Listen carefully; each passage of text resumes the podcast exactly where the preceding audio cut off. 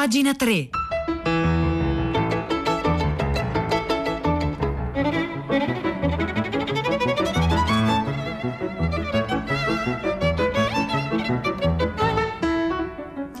In punto di martedì 29 dicembre, buongiorno da Marzia Coronati, ben trovate, ben trovati a pagina 3, la cultura nei giornali, nel web e nelle riviste.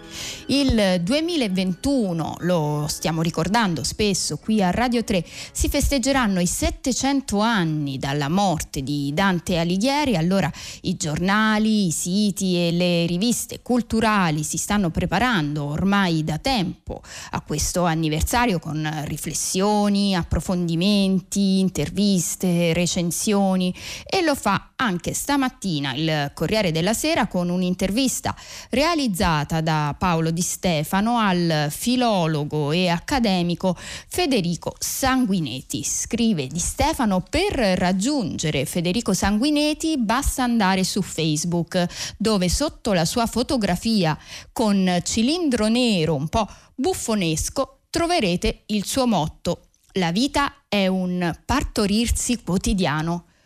Tutto con lui assume un carattere stralunato e insieme puntuale fino alla pignoleria. Un continuo pendolarismo tra poesia comico-burlesca e filologia filologia italiana, infatti è la disciplina che Sanguinetti insegna a Salerno da diversi anni con un occhio particolare a Dante, che è stato il suo cavallo di battaglia, ricorda di Stefano, sin dagli anni 80 quando ehm, ha iniziato a studiare Dante e poi nel 2001 ha pubblicato un'edizione critica della commedia che fece scalpore, da quell'edizione nacquero adesioni entusiastiche da una parte ma anche serie obiezioni dall'altra. Di Stefano ricorda poi che eh, Federico è figlio di Edoardo, il celebre poeta e teorico della neo-avanguardia, critico e dantista. Federico non esita a dichiarare le sue riserve però sull'andazzo della filologia dantesca. I colleghi filologi, dice, sanno tutto, come virologi, ma la verità è che non ne sappiamo quasi nulla della commedia e che l'atteggiamento critico migliore del filologo, come quello del virologo, sarebbe la prudenza. Invece, chiede Di Stefano, eh, invece molti fanno le edizioni critiche col pallottoliere, risponde Federico Sanguinetti. Anziché fare un riesame della tradizione, si prende una vecchia edizione e si corregge un po' qua e un po' là. La reazione che provo è un misto di malinconia e di indignazione. Allora Di Stefano domanda: ma a cosa serve stare a rompersi la testa per anni su un'edizione critica della commedia? serve a dimostrare ciò che pare ovvio, ma che solo recentemente Giovanna Frosini ha espresso con chiarezza, affermando che il testo di Dante ci è stato trasmesso alterato fino a divenire inattingibile nella sua verità ultima. In una edizione critica si ha un'ipotesi di lavoro che, se onestamente condotta, dà la misura di quanto approssimata sia la nostra conoscenza del testo e fa qualche esempio. Federico eh, Sanguinetti sulla nostra approssimazione nella conoscenza della Divina Commedia. Le faccio un solo esempio dal Sesto dell'Inferno, dove incontriamo Cerbero con la barba unta e atra. La famiglia di manoscritti beta porta una lezione diversa, non barba, ma bocca unta e atra. Nelle miniature più antiche Cerbero è raffigurato senza barba e mi chiedo perché mai Dante avrebbe dovuto inventarsi la barba. Non possiamo lasciare Dante in mano agli accademici che vogliono avere solo ragione. E oggi tutti mi inchiodano, vado un po' avanti con questa intervista, arrivo al punto in cui Paolo Di Stefano domanda a Federico Sanguineti qualcosa riguardo alla sua edizione, al suo libro del 2001 che fece tanto scalpore. Oggi tutti mi inchiodano all'edizione del 2001, anche se sono passati vent'anni. Lo definiscono un lavoro coraggioso, ma io ho continuato a lavorare. Ignorano l'edizione del Paradiso e quella dell'Inferno il silenzio più assoluto. Non ne accennano neanche per dire che è una schifezza. In vent'anni è cambiato molto. Allora Paolo Di Stefano passa anche a delle no- annotazioni personali sulla vita di Federico Sanguinetti. Sembra che il tasso di litigiosità, chiede Di Stefano, sia altissimo. Lei su Dante ha polemizzato anche con suo padre. Federico Sanguinetti conferma nell'89 a Salerno chiesi di partecipare a un convegno e intervenni con una relazione su Sanguinetti dantista. Contestai a mio padre l'idea di un Dante reazionario e il parallelo compound. Fu uno scandalo. Non ha mai avuto il mito di suo padre? No, mai, il che non mi impedisce di riconoscere la sua importanza, importanza relativa però. Se guardo al Novecento italiano, dove il sole della cultura ha in fondo avuto un volo piuttosto basso, mio padre mi pare un gigante. Il discorso cambia se mi pongo in un'ottica che supera i confini nazionali. Allora noto i limiti dell'opera rispetto al panorama internazionale. Eppure è stato un faro per tanti della sua generazione, lo, incalza, lo incalza Paolo Di Stefano. C'è gente che vanta mio padre senza aver letto una riga. D'altra parte Berio mi diceva tuo padre è Dante. Berio si riferisce a Luciano Berio, compositore e pioniere della mu- musica elettronica che coll- collaborò molto spesso con Edoardo Sanguinetti in cerca di nuovi, nuovi linguaggi per, per raccontare. E allora Paolo Di Stefano chiede ma Berio pensava davvero questa cosa? Beh, nell'ambiente frequentato da mio padre c'era un grande divertimento, inimmaginabile oggi. Ho vissuto l'infanzia circondato dalla gioia di vivere. Poi erano persone anche complicate con le loro depressioni, l'alcol. Io ero affascinato dalla figura di Enrico Filippini. Enrico Filippini lo ricordiamo giornalista, traduttore, germanista, consulente letterario della Feltrinelli. Mio padre non esisterebbe senza Filippini. È stato lui a pubblicare il gruppo 63. Lo dico un po' con l'ingenuità del bambino che vedeva sempre Filippini in casa, che corteggiava mia madre scherzando. Una volta, con la sua auto sportiva a due porte, venne a prendere mio padre per andare a Milano. Mia madre era preoccupata perché Filippini era sempre circondato da belle ragazze. Allora infilò in macchina anche me. La sera i due amici erano completamente ubriachi e quando si accorsero che era tardi per l'ultimo treno, Filippini si mise a correre in auto per Milano a 200 all'ora, salendo anche sui marciapiedi. Io mi tenevo con le due mani ai sedili, ero euforico. È stata dunque una bella adolescenza, chiede Di Stefano. Beh, mio padre scriveva poesie per me sin da quando ero nell'utero di mia madre. Una di queste diceva ti attende il filo spinato, la vespa, la vipera, il nickel. Tutte le sere, invece dell'Ave Maria, sentivo ti attende il filo spinato. Il mio professore Ugo Dotti, che odiava mio padre, mi diceva dovresti farti pagare come fanno le modelle con i pittori. Beh, allora, chiede Paolo Di Stefano, sua madre sarà stata invece meno inquietante. Il suo motto da sempre era l'università è piena di cretini, stai tranquillo che c'è posto anche per te. Bene, poi torniamo a Dante, l'ultima domanda che pone Paolo Di Stefano a Federico Sanguinetti, come consiglierebbe di leggere la commedia a scuola? Consiglierei di leggere senza commento. Bisogna togliere il mito del capire tutto a ogni costa, costo, presumendo che si sappia già tutto. Non posso ascoltare un concerto di Mozart senza aver letto una monografia sul Don Giovanni?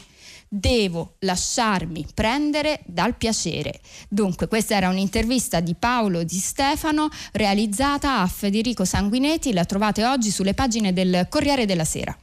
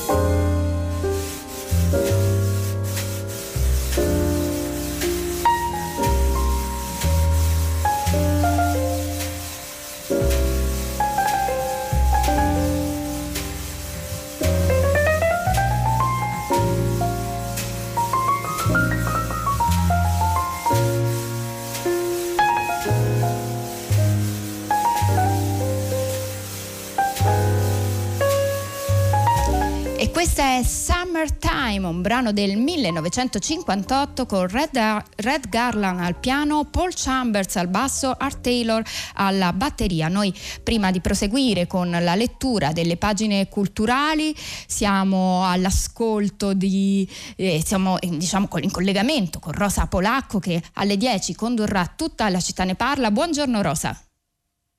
Ciao Marzia, buongiorno. Sì, alle 10 seguiamo la traccia, la linea indicata da tre ascoltatori che sono intervenuti stamattina a prima pagina, Maria, Jacopo e Tea, che ci portano nei Balcani, o meglio, ci portano in Bosnia, dove eh, vediamo e leggiamo anche sui giornali di oggi, in queste ore, una vera e propria catastrofe umanitaria, profughi eh, abbandonati a se stessi nei boschi, mm, in mezzo alla, alla neve è andato in fiamme la settimana scorsa il campo profughi di Lipa e da allora eh, tendopoli improvvisate accolgono eh, queste persone che, che, non, che, non, sanno dove andare e, che, e a cui nessuno permette eh, di muoversi, a cui sembra impossibile cercare di, di dare una mano e di trovare una soluzione. Quindi cerchiamo di vedere cosa succede in questo luogo così vicino da noi eppure così lontano in questo anno in cui tutto ci sembra così lontano. Grazie Rosa Polacco. Allora già potete scrivere al 335 56 34 296 e contribuire a questa narrazione che andrà eh, in onda a partire dalle 10. Noi continuiamo la lettura delle pagine culturali, lo facciamo con un articolo del New York Times pochi giorni fa, infatti sul celebre giornale statunitense la scrittrice Kim Brooks si è posta una domanda e la domanda è questa: quanto sono stati significativi i progressi che abbiamo fatto negli ultimi tre decenni se possono essere smantellati in modo così rapido e feroce appunto questa domanda se l'è posta Kim Brooks sul New York Times, i progressi di cui parla sono quelli che riguardano l'emancipazione delle donne e il loro ingresso nel mondo del lavoro. E le sue riflessioni sono state commentate ieri sera da Elena Tebbano, firma del eh, Corriere della Sera, la quale scrive la sua domanda muove dalla constatazione che l'epidemia di Covid ha rigettato indietro di decenni le donne americane americane, ma vale anche per quelle italiane. Sono la maggioranza di coloro che hanno perso il lavoro per le chiusure portate dalle limitazioni anticontagio e di chi ha dovuto prendere un part-time per stare dietro ai figli durante la sospensione della scuola in presenza. In generale sono quelle che si sono fatte più carico dell'aumento del lavoro di cura come assistenza ai figli, al partner e agli anziani portato dall'epidemia e continueranno a pagare anche dopo la fine della crisi sanitaria l'interruzione del lavoro o la diminuzione dell'impegno che possono dedicare alla carriera professionale è stata verso la metà di maggio, ha scritto Kim Brooks sul New York Times, che ho cominciato a rendermi conto di quanto la pandemia sarebbe stata disastrosa per le madri. L'ho sentito io stessa e l'ho visto intorno a me, la paura crescente, la sensazione di impotenza e di isolamento, mentre ci rendevamo conto che le istituzioni da cui dipendevamo stavano tradendo donne e bambini e che non c'era un sistema di backup. Le madri erano il sistema di backup. Queste sono ancora le parole di Kim Brooks in questo articolo del New York Times. Le pandemie rendono visibili ciò che era nascosto, illuminano le connessioni tra noi, le dipendenze che preferiremmo non riconoscere. Ho pensato a questa parola, dipendenze, quando qualche mese fa mi sono imbattuta in un altro sorprendente dato statistico relativo alla vita familiare sotto il Covid-19. Ecco, questo è un dato, mentre abbiamo spesso parlato della, dei diritti delle donne, di come in pandemia sono stati minati, questo dato forse è un po' meno noto, si è scoperto che negli Stati Uniti il tasso di sopravvivenza dei neonati, le, la fascia d'età più dipendente di tutte, è aumentato notevolmente durante la pandemia. Si dice che le nascite premature, una delle principali cause di mortalità infantile, sono diminuite significativamente nei primi mesi di isolamento, quando le donne nell'ultimo trimestre di gravidanza sono state in grado di fare qualcosa che molte di loro non possono permettersi di fare in tempi normali, rimanere a casa dal lavoro. La conseguenza logica è che a cose normali gli Stati Uniti sacrificano la salute delle donne in gravidanza e quindi dei loro figli all'obbligo di lavorare.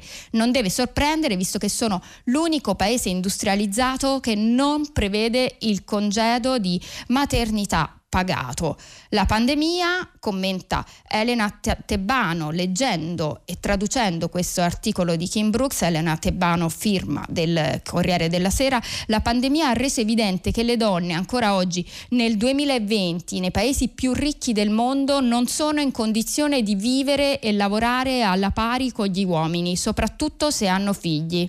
Non per lo, loro scelta, ma perché le strutture sulle quali poggia la società non glielo permettono. Allora, il commento di Kim Brooks, delle le riflessioni di Kim Brooks pubblicate sul New York Times è a firma di Elena Tebano tra le giornaliste del Corriere della Sera.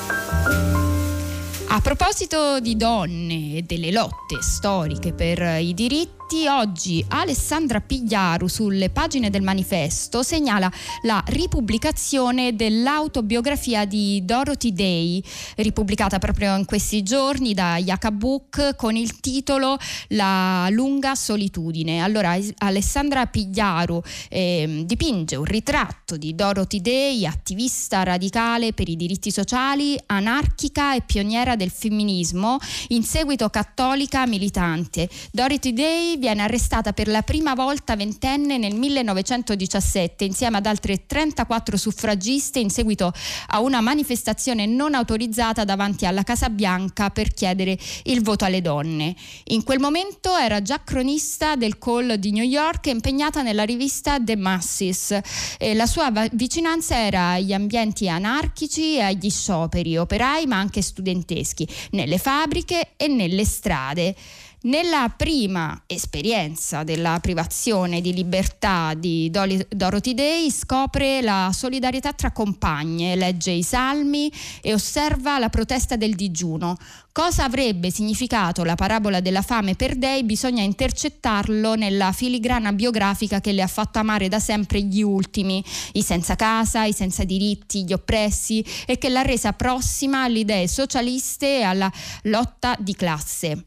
E continua eh, questo ritratto di Alessandra Pigliaru, figlia di una giornalista sportiva e protestante, Dorothy Day ha il suo apprendistato di inquieta allerta fin dall'infanzia, quando nella baia di Auckland sua madre andava ad assistere i sopravvissuti del terremoto che nel 1906 aveva devastato San Francisco. In quella circostanza aveva potuto constatare quanto una sciagura così repentina riesca a trovare una risposta altrettanto quanto solida, la condivisione, la spartizione generosa con chi non ha più niente da un momento all'altro. Un sentimento che pervade quella bambina, lo stesso covato mentre cercherà di adattarsi alla pratica metodista quando già si è trasferita con la famiglia a Chicago, sia pure senza allegria, o quando si interrogherà sull'attrazione definitiva per autori che mai più la abbandoneranno. Dostoevsky, Tolstoi, Chekhov, ma anche Dickens, Jack London, Ignazio Silone. È in particolare nei russi che fin da piccola intrave- intravede la domanda sull'umano e su Dio. Le stesse contraddizioni la seguiranno anche negli anni universitari, quando Marx le sembrerà più rispondente della Bibbia e comincerà a riflettere sui tiepidi materialisti contro quelli invece radicali, implorando Dio di amare questi ultimi perché pur rinnegando entità soprannaturali, scelgono qui e ora di lottare in nome di chi non possiede se non le proprie catene di cui liberarsi. Utopista, ammirata dal creato, vive in comune con immigrati ungheresi e clandestini, ex domatori di leoni. Innamorata del mare, comincia a pregare con disciplina non può inginocchiarsi perché teme di farsi troppe domande su quella vecchia questione dell'oppio dei popoli. Così ogni giorno sceglie di pregare mentre cammina, non perché povera, bensì per gratitudine dei privilegi che non tutti avevano, una tranquilla bellezza e felicità. Poi ecco Dorothy, Do, Dorothy Day si sposerà, avrà un bambino, il giorno del parto scriverà un articolo per la rivista operaia New Macy's proprio sull'aver messo al mondo questa creatura, questa bambina. E il plauso soprattutto tra i marxisti sarà così grande che il pezzo rimbalzerà da un capo all'altro del pianeta. Poi ricorda sempre Pigliaru sulle pagine del manifesto che nel 1933 Dorothy Day comincerà a pubblicare un nuovo giornale dal titolo The Catholic Worker. La prima tiratura è di 2500 copie, appunto nel 1933. Nel 1936 arrivano a 150.000. Si vendeva per le strade a un cent, le copie non acquistate venivano lasciate gratis su tram, autobus, treni, dal barbiere dal dentista e in qualunque angolo. E questo articolo finisce con una frase di Dorothy Day che disse, oramai già anziana, gli unici maestri per me sono, stato, sono stati quelli e quelle da cui ho desiderato guadagnare rispetto mentre preparavo loro una tazza di caffè o una minestra. I dimenticati di cui non importa niente a nessuno e cui ho fatto spazio durante tutta la mia vita, viandanti che hanno concesso il dono più grande quello di ascoltare in silenzio la propria storia, mettendo fine a una lunghissima solitudine.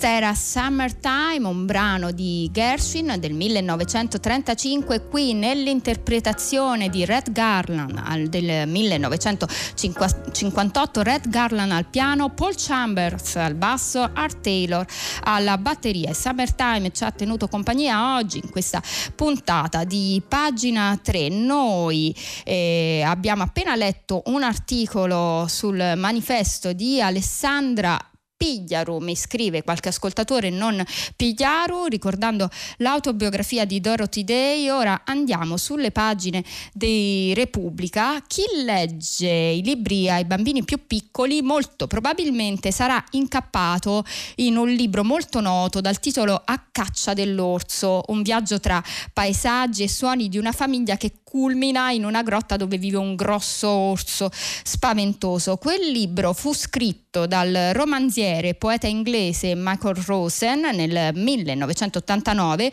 e oggi proprio Michael Rosen è intervistato da Antonello Guerrera su Repubblica perché reduce dal Covid che lo ha costretto a due mesi di terapia intensiva, Rosen oggi dà alle stampe un nuovo libro, si intitola Il libro dei giochi, edito dal saggiatore autore, sembra un volume per bambini, scrive Antonello Guerrera, ma i veri destinatari sono gli adulti perché giocare anche solo con le parole è qualcosa che non dovremmo mai disperdere, secondo Rosen. A maggior ragione in era di pandemie, lockdown e atrofie relazionali e cognitive.